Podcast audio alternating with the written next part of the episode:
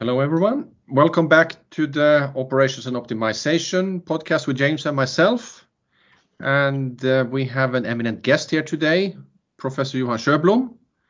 And we already had a small chat here before we started. I mean, about pain at the dentist or whatever, but that's not going to be the subject today because you have a long academic career behind you from, uh, let's say, the NTNU uh, Laboratory and both James and myself, we've, I mean we've seen your your work in terms of all the let's say papers and books and and of course heard much about you from um, customers when they look into let's say porosis chemistry, the emulsions, colloid chemistry, etc. So um, yeah, so uh, as such, Johan, how, how does it feel being let's say out of the academic world? Well, it actually is not that, that bad, you know. Uh, when you when you look back and uh, say that you have been active over 40, 40 45 years, then um, you you say to yourself, perhaps it's time that you do something else. Mm-hmm. And uh, I think I have uh, come into that mode now.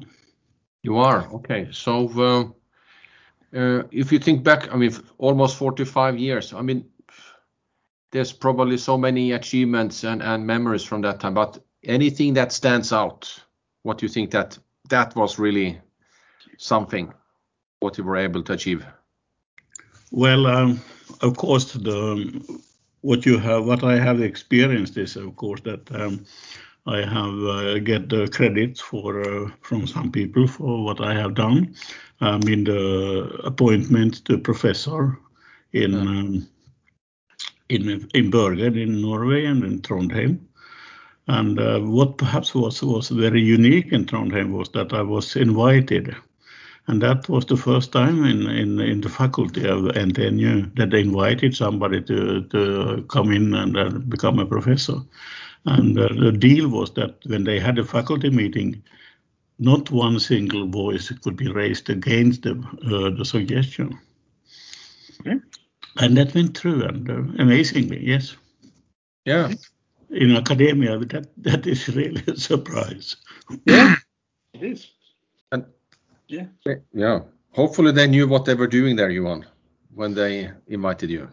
well, uh, they had no chance to regret it anyhow. yeah, it was too late. It was too late. Yeah.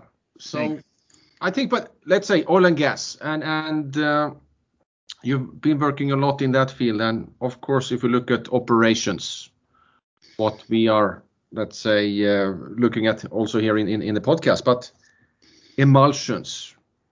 I think it's you know you hear a lot about oil, water, water in oil. What's what's the thing with all these emulsions in in in production facilities, oil and gas? The problem is, of course, that um, the emulsions, uh, it's a assembly of droplets. And uh, when you increase the concentration of the droplets, you change the properties of the, of the fluids. So uh, when you raise the concentration, let's say out to 30%, 40%, and so on, uh, the viscosity will increase immensely so.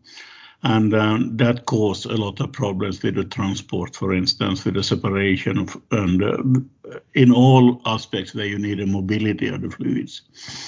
And then, of course, uh, what we are all occupied with is is in a separator. What is the main thing in a separator? The main thing is that you have a fast separation and good quality of what you separate. Mm. And if you involve an emulsion in the oil phase, then you have a problem because you disperse the water, and then the quality of the oil phase is uh, is low. Mm-hmm. So um, that that raises a problem to, to solve the problem, to solve the emulsion problem, and um, raise the, the, the quality of what you what you produce. Yeah, and I think James, you you've seen that very much yourself too in Absolutely. I mean that, that I think it's one of the biggest challenges. I think we always have when we're trying to develop equipment and over the field life as well.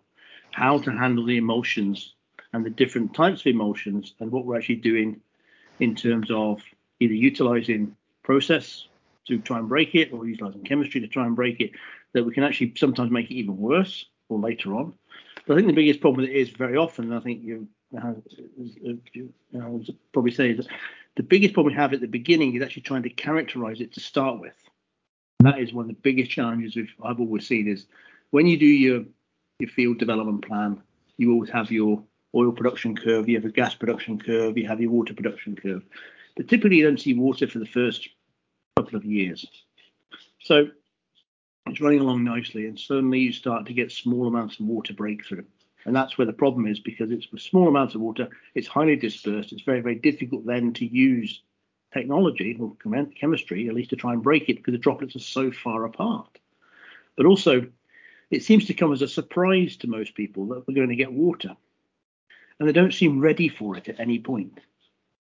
And that's one of the challenges I think we've always had in this, this industry is that when you take your samples during your well testing and you, you, take your oil samples, you have some formation water analyses and you have this, but you don't really have any indication of what the emulsions are going to be. Are the emulsions actually coming from the reservoir? Are they actually there present?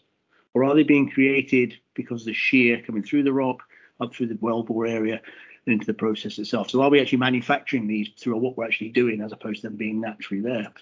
And the problem is that we can never really I've, I've never really been worked on a field so far that has ever been able to look at real life emulsions coming back from the well. Even if they're manufactured ones that we've done or looked at the other ones, it's very, very difficult to get this because when you're doing drill testing, you know, your, your well testing, even if it's extended, there's a lot of money involved in trying to keep that rig running there, and they want to get the wells completed.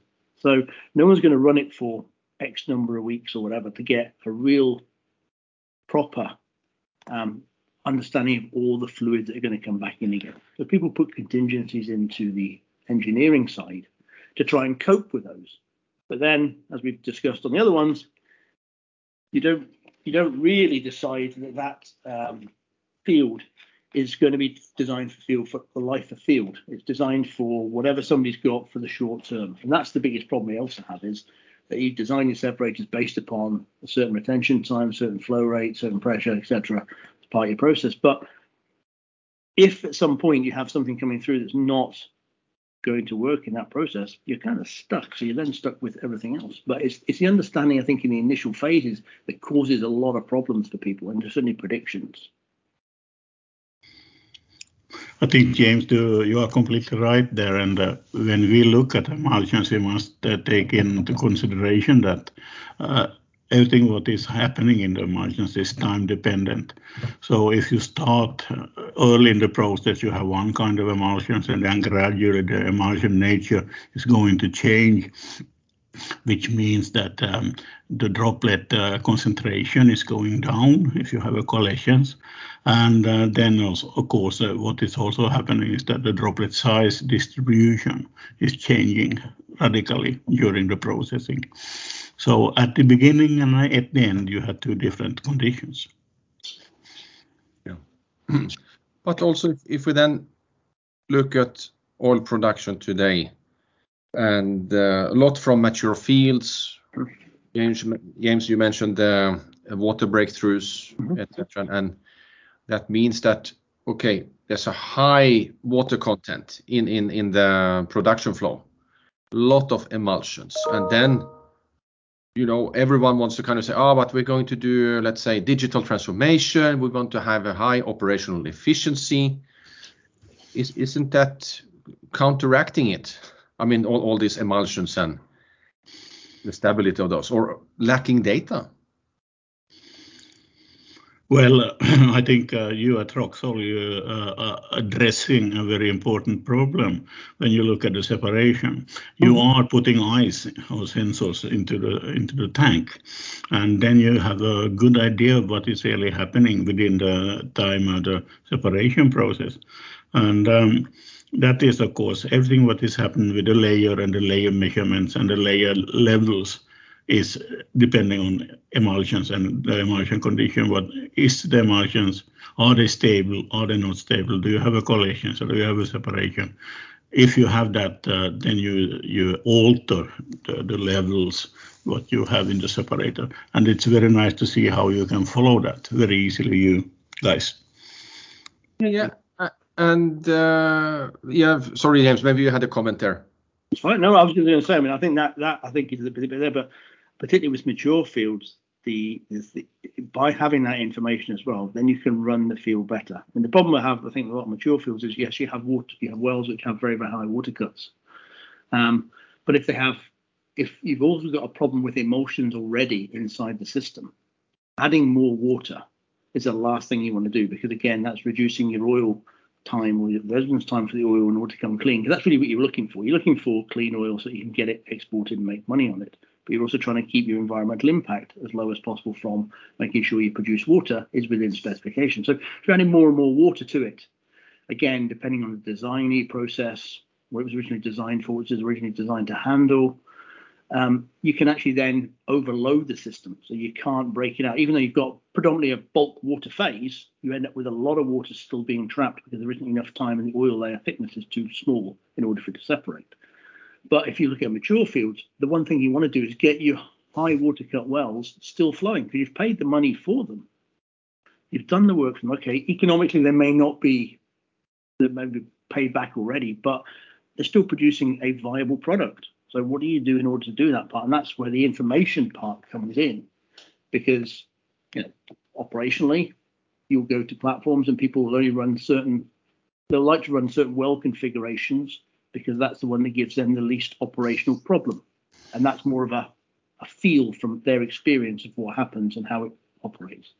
But if you can give them more information, perhaps there's ways of squeezing an extra few barrels a day through. I mean, a couple of extra barrels a day through a marginal field is significant in terms of payback and economics for that field to continue as well.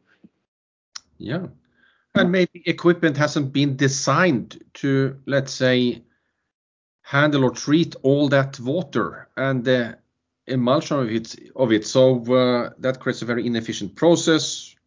Also can relate then to let's say the, the uh, carbon footprint, etc. And I think, like what Johan mentioned there, with what we're doing at Rocsole, of course, that we put ice to the uh, separator in that sense. And um, if you actually look at North Sea OREDA database, mm-hmm. the data from there, and it's also been used in some uh, SPE articles on the Savvy separator. Mm-hmm. The main, how is it now? Main cause of failure for separators and, and critical process equipment as such is actually from instrumentation. Yes. More than 50%. But that, that that also goes back to some of the design rules that we've introduced, design mistakes we've introduced and copied over the number of years. If you look at a typical separator, where does somebody locate the water outlet? You know, I've seen vessels that have water outlets in the first third, mm-hmm. which is a dangerous place to oh, have yes. Yeah. Midpoint, it's a dangerous place to have it. You should be as close as you have where you get the potential to get out the water. But also the nozzle size is completely wrong. So you end up with vortexes being caused, you end up with emulsions and solids being, but also that, well, obviously then you end up with solids building up as well, which has never been addressed. So you end up with. So, Nicole, oh, yep. Mika, do you think I can, uh, you could answer one question? If you look at the separation and the history of separation, uh, the tanks have been intact for a very long time, and uh, very little has been done with the instrumentation. Everyone has defined the problem. Everyone has seen that this is something that we should solve, but still, it has taken a lot of time before people really have gone in and done something with the tomography, for instance. Do you have any ideas why that is so?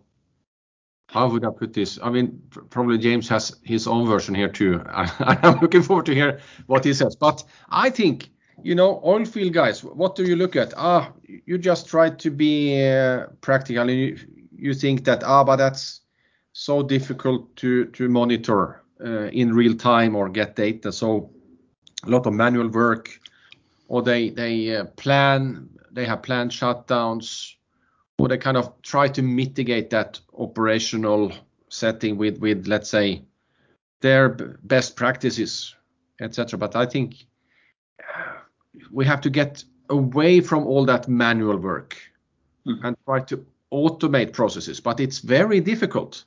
But I think that that's the way to go. And and why is tomography so so late? Well, there's various types of tomography, and and um, our type with electrical tomography, sensing in the matter or fluid, is of course uh, we would say so, something unique and, patented. And uh, at the same time, oil and gas, let's say technology, uh, yeah, technology development or, applications and adaptation that takes a very long time. So maybe many have not had that patience.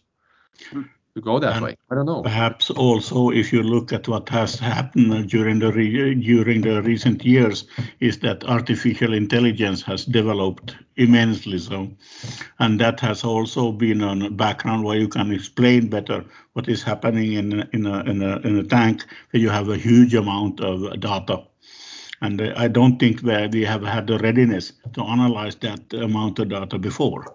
No, no. I mean, of course, you need good data, but I think definitely AI and machine learning is part of this because if we wouldn't apply that with our tomography, I would say, well, it would be much slower, and and uh, then you don't get that, let's say, really quick feedback and and and capabilities to to um, utilize that, and that's just the first step to let's say get this type of technology to work that you you can see the level interfaces. Oh what's happening with the emulsion layer etc but i think where we're heading also is to go more into detail into the process mining.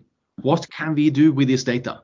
Because what we hear from yeah or, or all of our customers actually i mean say they want to kind of dig into the details here. This is so valuable for them. Yeah. Well i think the biggest problem as well is that, there's been look at the traditional way we've done it, that this sort of technology wasn't available a few quite a few years ago. So people put, did the best they had with what was available in the marketplace. The technology wasn't really there. I mean, we only really got into starting looking at profiling when we really started getting into the heavier types of crudes when obviously when the nucleonic one came along because there's issues associated with trying to find the differences between the oil density and the emulsion densities, which is very, very small and therefore the conventional technology didn't work. And then they realized, well, actually get, we can get more information from this. And then the tomography came on, which is a, a step further on.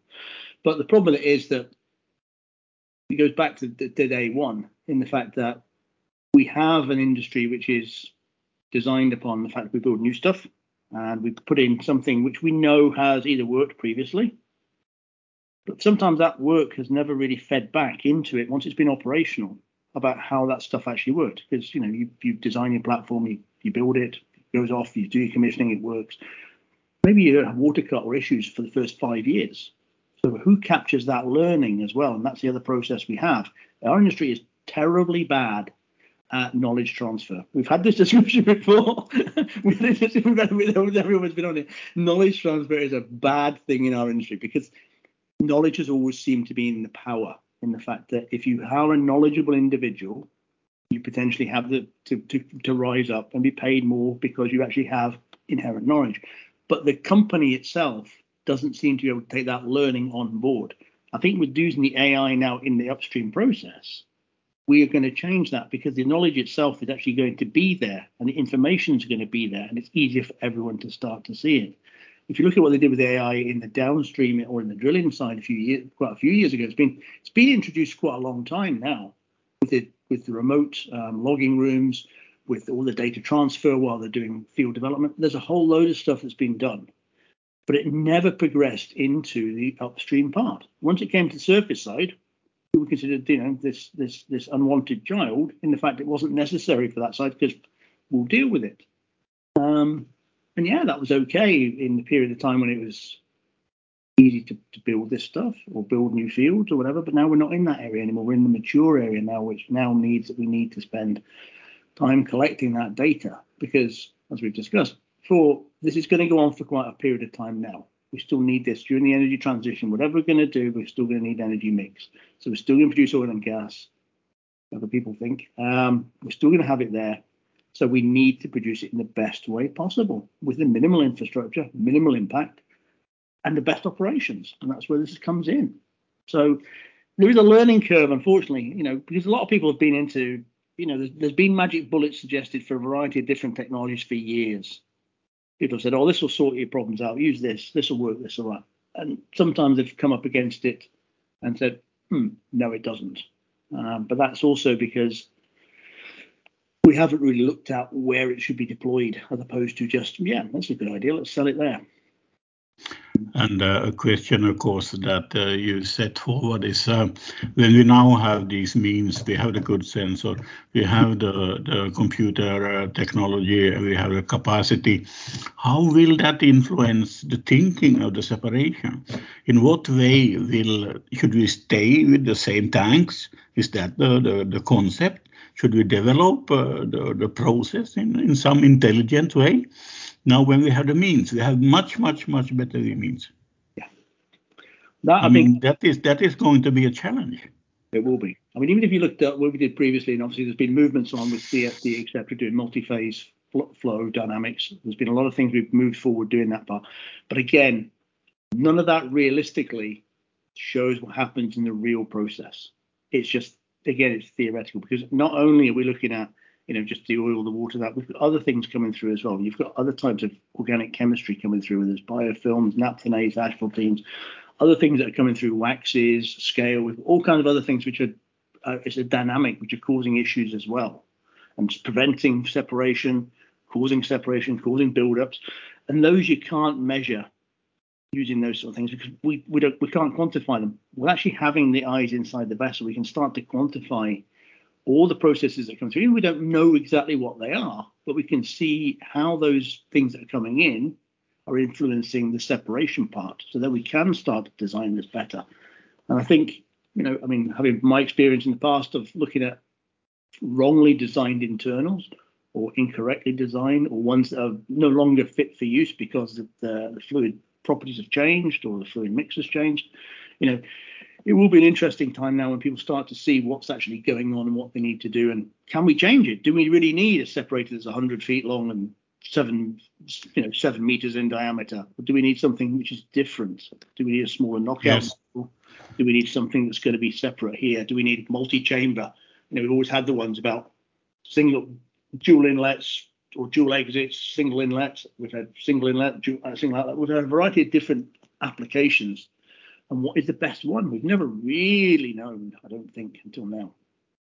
What is uh, really challenging, James, is that um, with the, the, developed sensor technology, we got also better ways to, to evaluate how the demulsifiers uh, work and um, the efficiency. Can you scale up the, the, efficiency, the concentrations, and so on?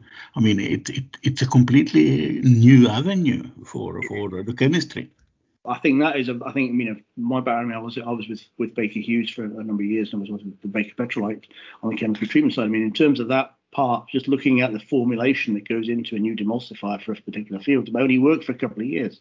If we now understand how the ones that we have are working or not working, what we need to do in order to achieve that, I think will make a big, big difference. Given also the the registration that people need to go through now, particularly in the Norwegian sector, the UK sector, and that, if you want to bring on a new chemistry, the amount of ecotox data you need to go through in order to get that product registered to be able to be used, it can be months before we actually able to use it. And by the time you've got it registered, the emulsion problem could be completely different. So you've registered a product that may become obsolete very quickly or may not be the optimal one in the real system because again, you're taking samples out you may do a small field trial. You know, there's a variety of things you can do in order to try and convince yourself. And you need experts to do that part. But obviously, those experts are few and far between, realistically, as well. So the things we can do in order to speed that process up and get people out of these problems, I think is great. Yeah. So in terms of chemical treatment, ideal. And um, also, you can follow how rapidly you get rid of the water, so you don't have to process huge quantities of water. But I, I think that's a really interesting, let's say, challenge you're putting out there, Johan. Also, that well, actually, because now we are getting better data in real time, and so actually, should we just keep the processes as they have been? Because, like James was what you mentioned with these oversized vessels. Yes. Because there's a lack of data, and they think, okay, we put this safety factor on this, so it should work in some way, but actually we can take the different approach now when we can trust the data and have more insights. So I think that could spin a lot of things. Let's say having data, how to do uh, process equipment design, how to let's say do the chemical cocktails, mm-hmm. and a lot of other things. We yeah. need this industry to be a bit bit more agile.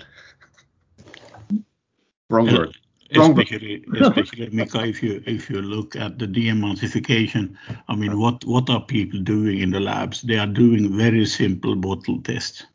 Yes. And uh, that is something that they should come out from. I mean, it's it's not the future; it's the past. And um, if you have a better way to evaluate the efficiency of the chemicals, you should absolutely implement it as soon as possible. Yeah. Yeah. Absolutely. And I, I used to call it Flintstone technology with uh, doing the, the bottle test. Yeah. I have even been quoted on that. yeah, having spent many many a happy evening bottle testing offshore, I'm quite happy if we can yes. Trust me, yes. Shaking those things for hours and end does kill your arms.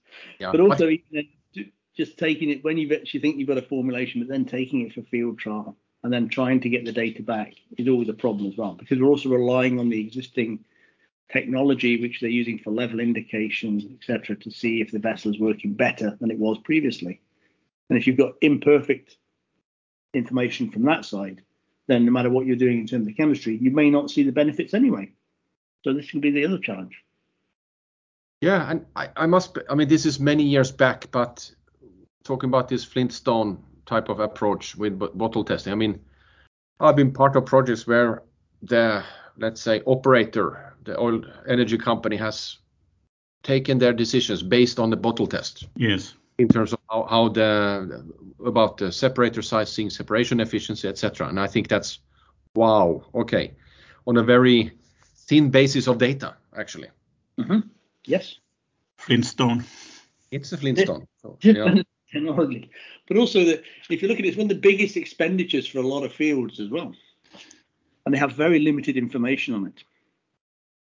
Um, which is a it, which is a real is a real problem for them. I mean, it is a gut feel, and that's also where we run into a problem because if you're continually tying back wells from parts of the field you're trying to milk as much as you can from the reservoir, then you've got a problem because the fluid composition is changing. And then you're continually bottle testing, or you're continually trying to do this, and it's like, mm, do you need to, or is it what is it that's causing you the problem? And I think with the information from inside the vessels, then I think we'll be able to have a lot better understanding of what's happening and what we need to do to fix it. In a minute, we're just throwing band aids over stuff yeah. in the hope that eventually one of them will stick. So, where should we move then, Johan? The future. Where are we going? Well, hopefully forward.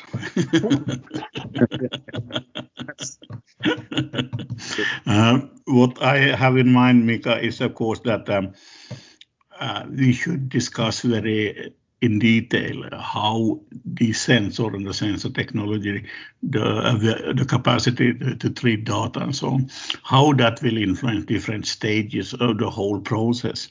When you start with the drilling, when you have the exploration, you have the first uh, oil samples that is decisive for how you plan the field and what kind of infrastructure you are building up and so on.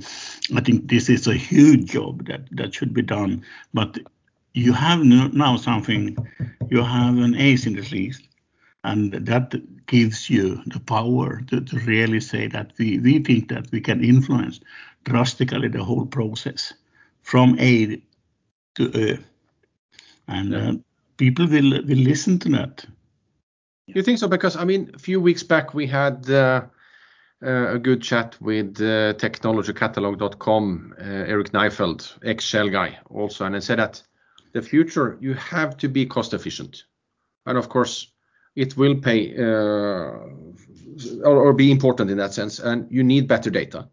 Of course, is the industry then ready to, let's say, move on and, and go forward? Or they said, ah, but the investments in oil and gas with uh, what's happening, ah, it's difficult to do any R&D and new solutions. Do we have to unlock something there? Uh, on the contrary, I think it will facilitate facilitate the, the R&D work because if you go in in the process, you go into the operation and say that okay, here we have implemented the, the sensor technology, we have better understanding of the process, then there will be a need to understand basics. What are we really doing and how, how can that uh, influence, for instance, the chemistry, the improvements of the chemistry. And nowadays, when everyone is speaking about the quality and the environment, it's very important that we can show that by applying this technology, we, we get a better, safer uh, process. Exactly. It's not it's not always just the money. I think we no. must rethink there. We must think more and more about where the process is, how it's harming the environment, and so on. That is coming more and more, and you can't neglect that. I so fully agree there. Yep. So I think we, we have a lot of work to do, but I think we're on the right course here. Yeah. Well, Mika, as I used to say, thanks God we are so young. Yeah, yeah, helps. yeah. I think, I mean, I, gentlemen, I included you too. Yes. That's good for that. Yeah, that's okay. I'm, I'm happy to. I'm happy to be included in that one as well. Um, but I think there, there, there is a, there has been a shift over the over a period of time. I think um, towards this anyway. I mean, a lot of companies now say that okay, they're not interested in doing R and D, but they want to get more data from other industry peers, other ways of looking at this. So they're not going to necessarily want to test themselves. Tell me that this is works for somewhere else. I'm prepared to give it a go, um, which is something good. And also the fact that you've seen a lot of companies, um, engineering contractors, also oil companies as well, actually out looking for new technologies. And that's, you know, I don't know if it's been the low oil price or it's been the fact that everyone's been working remotely. But we certainly see more people interested in talking about new technology than probably I've seen in the last you know, five, ten years because people just weren't up to that point. Now we've got stuff that works, it'll work, it'll fine, we'll, we'll stick with what we've got. Unless you've got something which is really groundbreaking, earth shattering, then we're not going to go and do it. Um, and obviously that is, you know, a, a challenge if you have something new and you need to get it into the marketplace. But I think in the last couple of years, there's been a lot more people looking for alternatives. What else is out there? Yeah, and they must. They have, and I think that's the discussion we had with Eric. And the fact is that also that this crossover between other technologies and other industries. But one, yeah? one question that I think is, is central in the future. If you look in the past, what has been the uh, the performance is that each oil company is very protective with what they are doing. It's their property, it's their mind, and and so on. I think this must change. In the future, I think the companies must more and more co- uh, collaborate they must come have joint events, uh, invest um, together in uh, in new technology, see it to build up and then implement it. Uh, we must, I think, the, the thinking and the mentality must change. Yes. Yeah. I think definitely the mentality needs to change. I, mean, I think you've seen that in a, in a few companies where they seem to go into more joint venture type things, particularly on developments. But also you see that where you end up with technology transfer. We have key advisors come in to work on particular projects or in particular areas to help provide some sort of technical expertise rather than staying house. Because if you look at most of the oil companies now, a lot of the technical expertise that they've had over the years, and a lot of it are left and they're rebuilding it. But again, it goes back to knowledge transfer part. So they're having to build it up quickly. And part of doing that is not just do it in house, doing it working with others. And that has really been um, really quite interesting. Um, but yeah, I mean, it's still it's still a risk averse industry. Um, unfortunately, as I've said before, if, it's a downhole, if it's a new widget that you've got for the end of a drill string, somebody will try it tomorrow. Something in the upstream processing side, they go, oh, let me a think about it, first of all. You know, and it's one of those areas that we, we're always going to have that slight conservatism in terms of what we do. But I think once people start to see the data and see the benefit of it, I think then they're going to start going, okay, actually this can help. But it's going to open up other challenges for them once they start to see the data okay, we've got this data. What do we do with it? Yeah. What, what, what is what is interesting also, James, is that uh, recently we have seen that Saudi Aramco have uh, announced that they are going to invest 900 billion mm-hmm. Norwegian crowns in new technology in uh, more environmentally friendly uh, processes and so on. And I mean, this will have a spin-off on other companies. Okay. They will also invest they can't. They say we can't just leave behind here. Now the train is leaving. We must. We must jump on. Yeah. So I think that is going to be interesting, and and to see what kind of coalitions there will be in the in the in, in the near future. Yeah, I mean, I think some of those big national oil companies, the Saudi Aramco one you're talking about there, I mean, I think they have really had. I mean, they went through an insular period. They had a lot of external support. Then they went to a more insular looking at it, saying, right, this is what we're going to do. Here's our standard design. Here's our standard systems. We're going to work on these ones.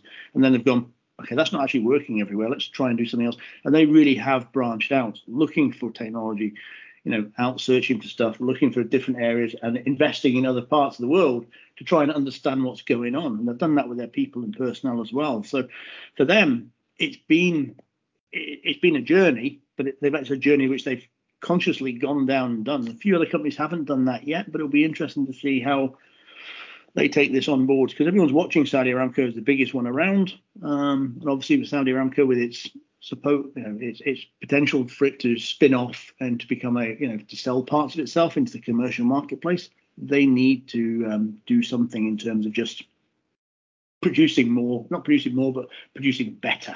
I think is the way they want to do. So yeah. And that that what you say, James, is also uh, a new question. Is uh, how do we refine the oil? I mean, are we too conservative in just looking at the oil value as a as a value of diesel and, and gasoline? Should we perhaps extract some more valuable chemicals from the oil?